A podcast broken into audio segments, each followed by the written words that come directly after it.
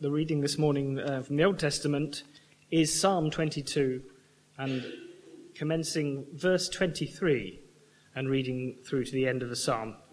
You who fear the Lord, praise him. All you offspring of Jacob, glorify him. Stand in awe of him, all you offspring of Israel.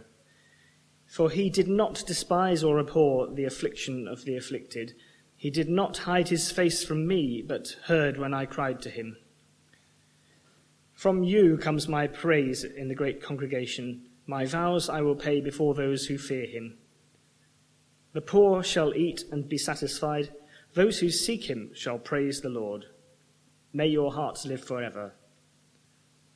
All the ends of the earth shall remember and turn to the Lord, and all the families of the nations shall worship before him. For dominion belongs to the Lord, and he rules over all the nations. To him indeed shall all who sleep in the earth bow down. Before him shall bow all who go down to the dust, and I shall live for him. Posterity will serve him. Future generations will be told about the Lord and proclaim his deliverance to a people yet unborn, saying that he has done it. New Testament reading is um, Mark, and it's chapter 2, verses 13 to 17. Jesus went out again beside the lake. The whole crowd gathered around him, and he taught them. As he was walking along, he saw Levi, son of Alphaeus, sitting at the tax booth, and he, and he said to him, Follow me. And he got up and followed him. And as he sat at dinner in Levi's house, many tax collectors and sinners were also sitting with Jesus and his disciples for there were many who followed him. When the scribes of the Pharisees saw that he was eating with sinners and tax collectors, they said to his disciples, Why does he eat with tax collectors and sinners? When Jesus heard this, he said to them, Those who are well have no need of a physician, but those who are sick I have come to call not the righteous, but sinners. We have a friend who puts considerable thought into what she calls her fantasy dinner parties.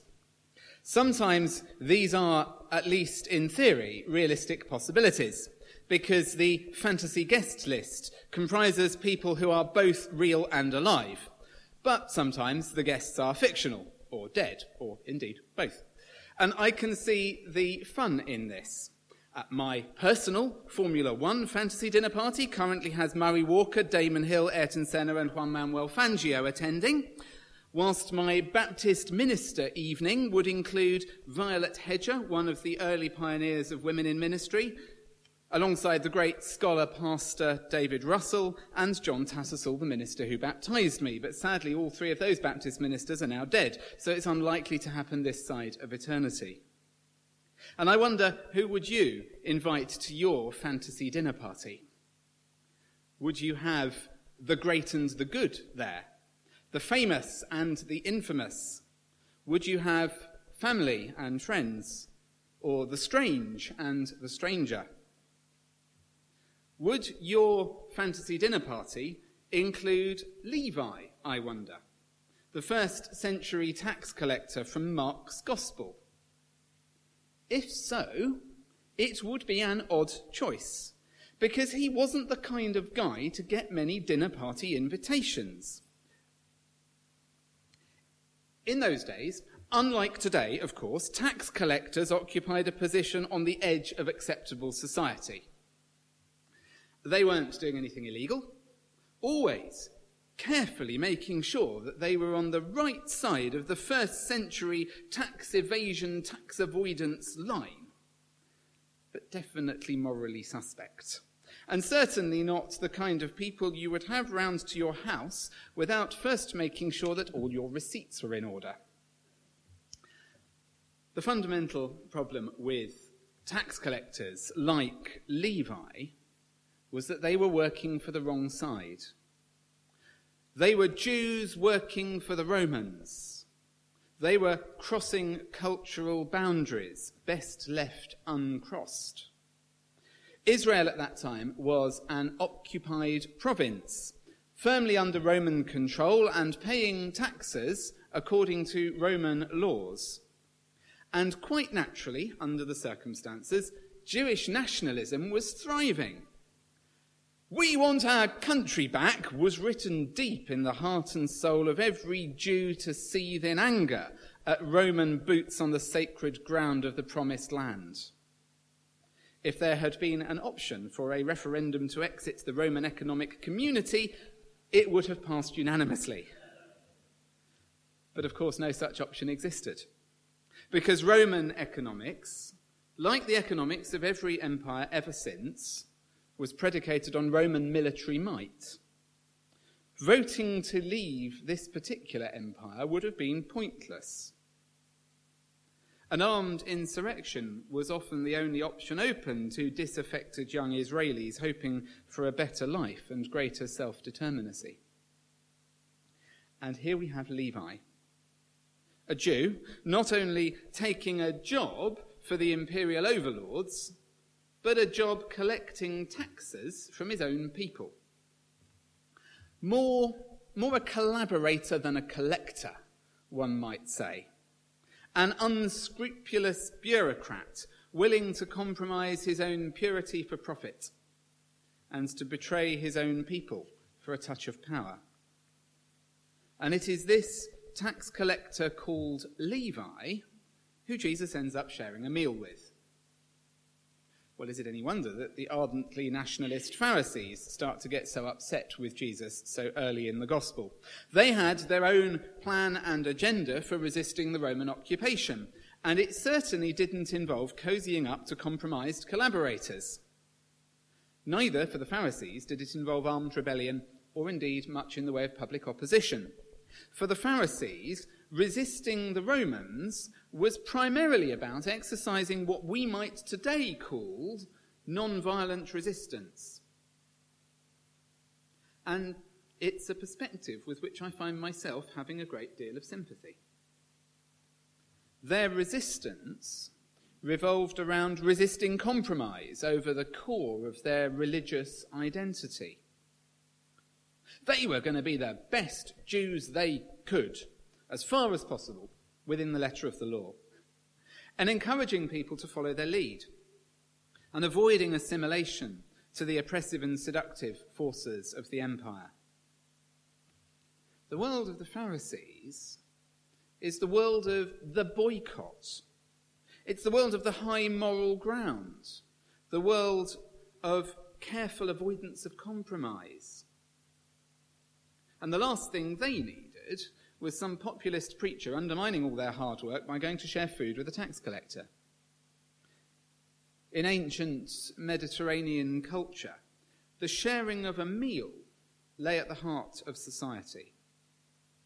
Traditions of hospitality ran deep. And one of the greatest honours you could pay to another person was to give or receive food. This was, after all, an agrarian society, and the link between the land and the food consumed was so much more apparent than it often is for us in our world. To break bread with someone was to honour them. And so the Pharisees had strict rules over who it was permissible to share food with. Because if they could control who ate with whom, they could control a significant aspect of the way society functions. But here's an interesting thing. It's not just Levi the tax collector at this meal with Jesus the radical preacher.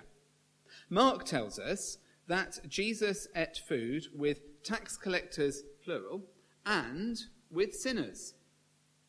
It's not only Levi and his accountancy friends at this table, others, the sinners, ate there too. Now, from the point of view of the Pharisees, there may not have been much to differentiate tax collectors from other sinners. But you can be sure that in the non purist world of the everyday Jew, there was a whole world of difference. And it had to do with indebtedness. The nation of Israel was in debt to a foreign power in a situation that has striking similarities to the financial enslavement experienced by many countries in the developing world today, Israel owed a debt to Rome that they could never repay. all they could do was service the interest, so to speak, through paying exorbitant taxes, hoping that the Romans wouldn't send in their crack legions to call time and strip the country of its remaining assets. And whilst Levi and his fellow tax collectors were servicing this system, the other sinners sat at this table on this occasion with Jesus represented those who were in debt. The tax collectors were those who were collecting the debt. Tax collectors and sinners would not normally sit down and share a meal together.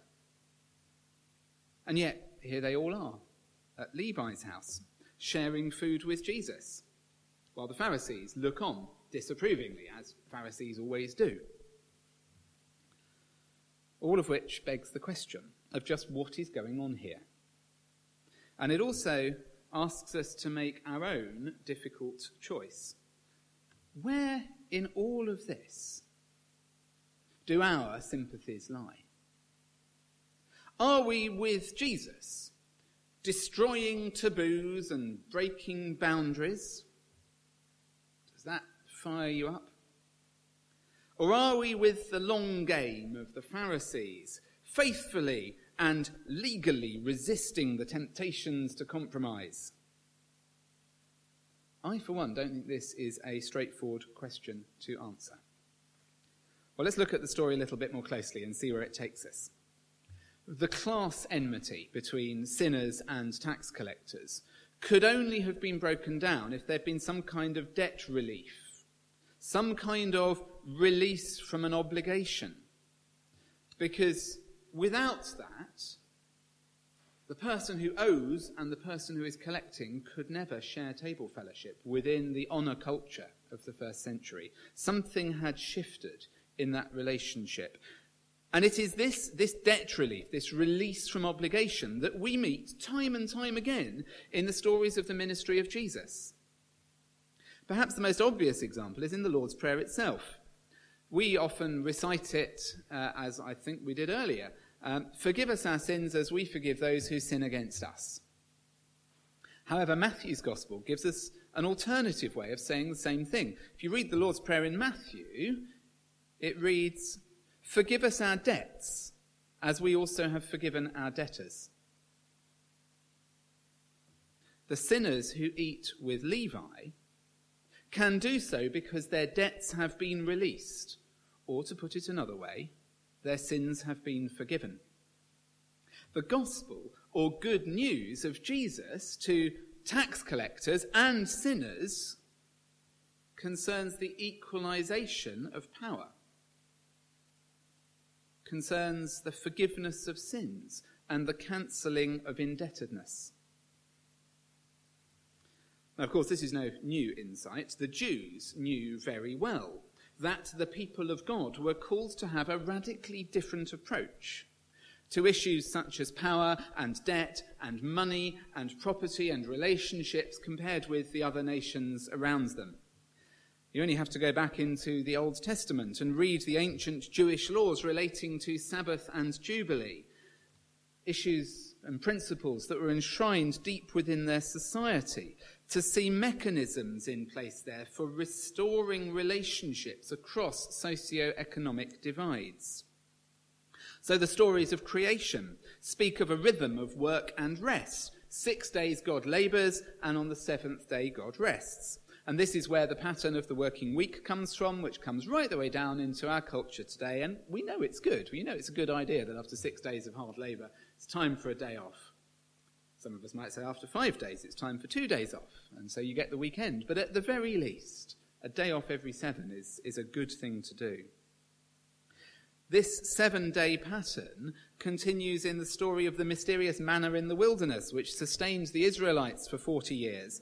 Every day, every morning, the food appeared on the ground. Only enough for that day, tried to carry any over, it just went rotten. You had to be daily reliant on God if you were wandering in the wilderness at that period. Until on the sixth day, when there was a double amount on the ground, and that would carry you through for the seventh day, and it didn't go rotten.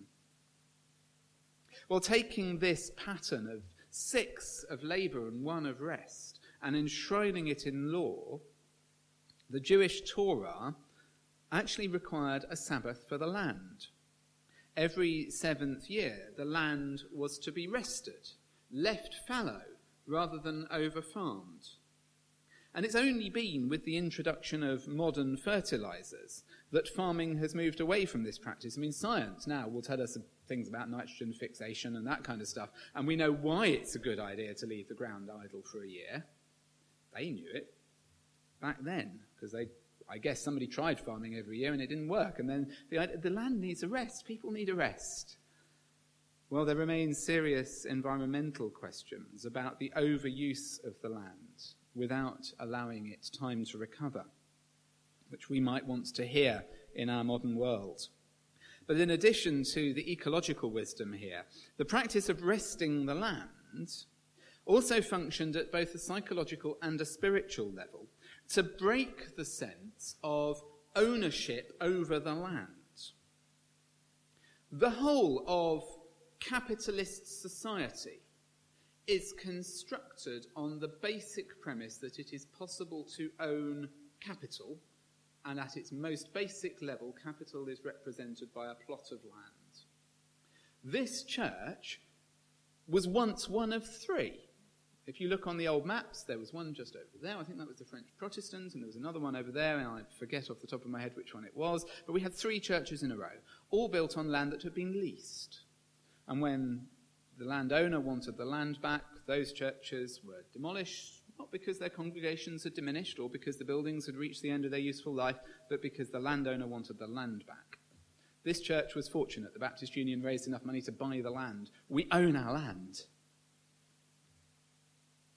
What does it mean to own land. The earth is the Lord's, and all that is in it, says the Psalms. There is a powerful counter narrative to the basis of capitalism, right the way through the Hebrew scriptures. And the idea of resting the land, of not farming it for a period, of giving the land back to God, breaks that sense of ownership. And it reminds people that they are merely stewards of a world that exists far beyond their own lifespan. And then here's the really interesting thing. Every seventh seven year cycle, because the Jews really liked their sevens, after 49 years of labour and rest, once in a lifetime, there was to be what was called the year of Jubilee, the year when debts were forgiven, when the land reverted back to the tribe that originally owned it. There was this kind of land construct that the 12 tribes had their own bits of land and the families within them had their own bits of land. It was very communitarian, very much everybody owned equally. And of course, uh, that began to get out of balance as the years went by. But every 50th year, the land reverted back, slaves were released, and wealth was redistributed.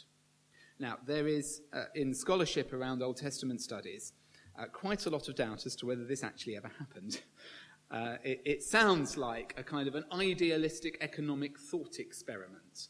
And those of us who are practical types will be sitting there going, oh, that'd never blooming work. That's a load of nonsense. But it invites us to go with it, at least at a thought level, and see what the thought experiment does to the way we think about our relationship to land and ownership. In an agrarian society, the cycle of poverty begins when a family has to sell their land, and the process of one family growing richer whilst another descends towards bond slavery is begun. And again, the similarities to global cycles of poverty and wealth in our own world are striking as the rich get richer and the poor get poorer.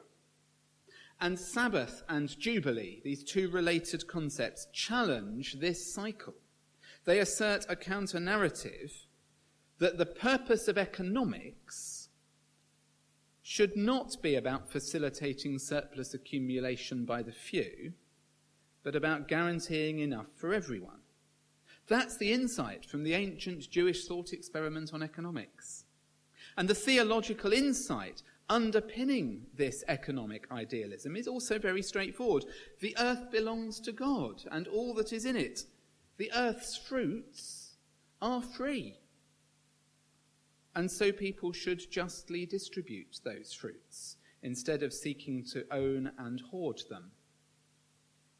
And so we come back to Jesus eating with tax collectors and sinners, sharing food with the debtors and with the agents of enslavement alike. And it's all about sharing. And it's all about forgiveness. And it's all about food and power and inequality and sin. And the Pharisees don't like it one bit because it is messing with their status quo. A rabbi like Jesus should not sit and eat with tax collectors or sinners. And neither should tax collectors sit and eat with sinners. This is a new economics being modelled here. It is the economics of forgiveness. And its challenge remains as sharp in the 21st century as ever it was in the first century, especially when we read it in a context of haves and have nots, of vested interests and enshrined inequalities. I'm not going to get too political about this today.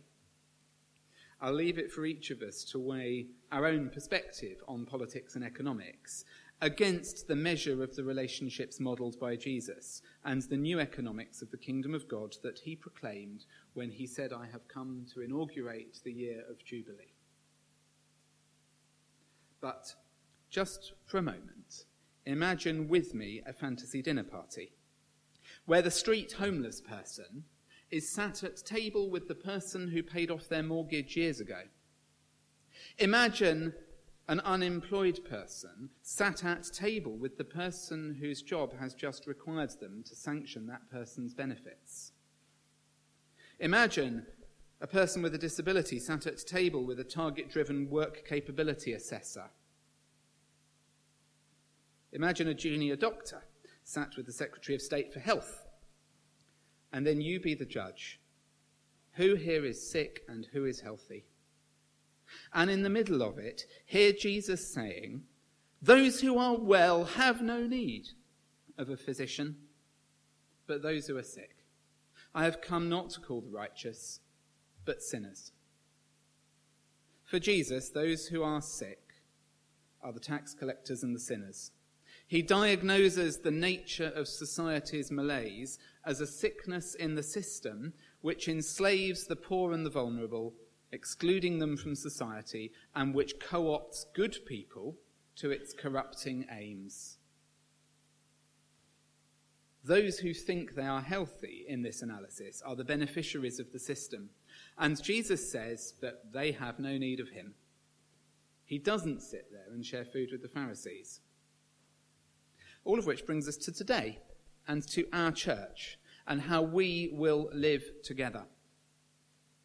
This is a church which has, since its foundation nearly 170 years ago, sought to care for the poor and the vulnerable, to see the person behind the predicament, to bring relief to those enslaved to sin and trapped in sickness.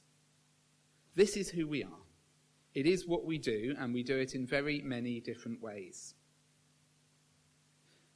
And then we take that hands on engagement that lived reality of equality and sharing, and we offer our experience of it to a wider conversation about how we will shape society.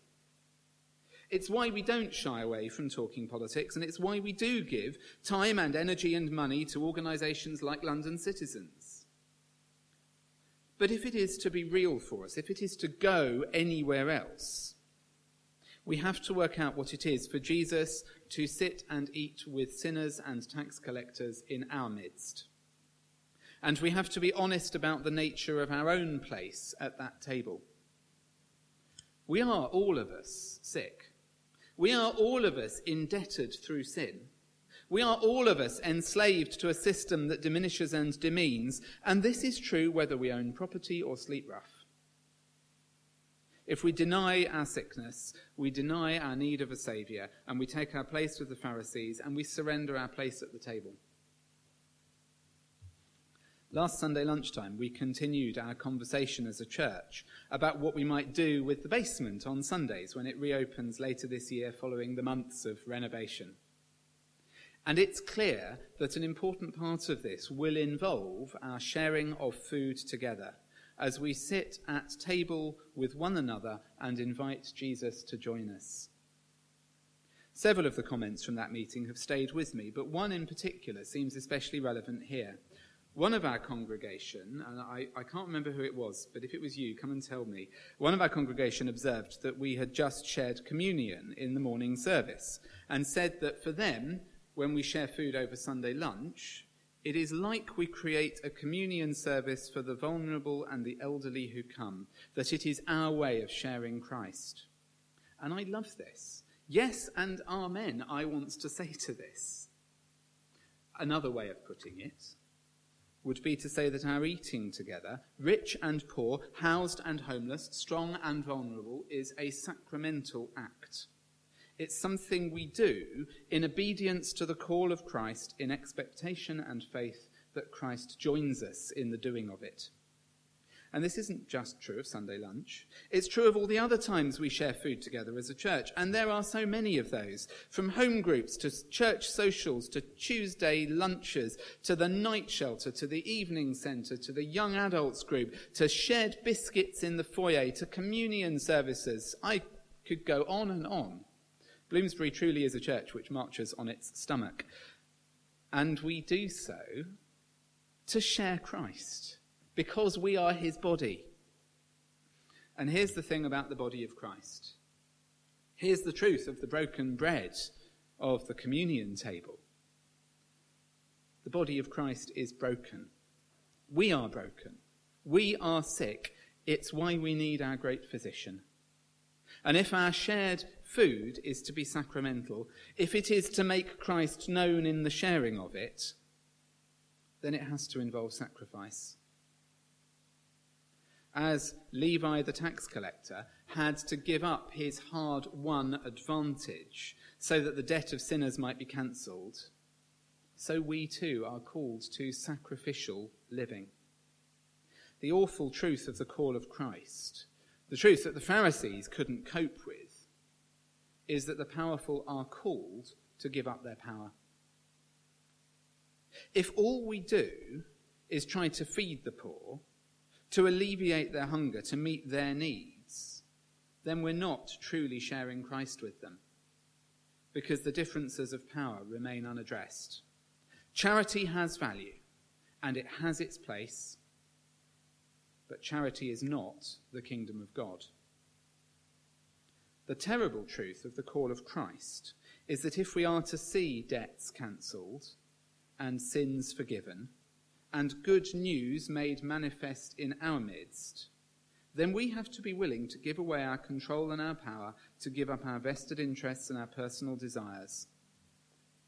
As Nye Bevan put it, the purpose of power is to give it away. And then, as we take our own seat at the table, no better or worse than anyone else tax collectors and sinners together. Then we meet the risen Jesus as we gather around his table.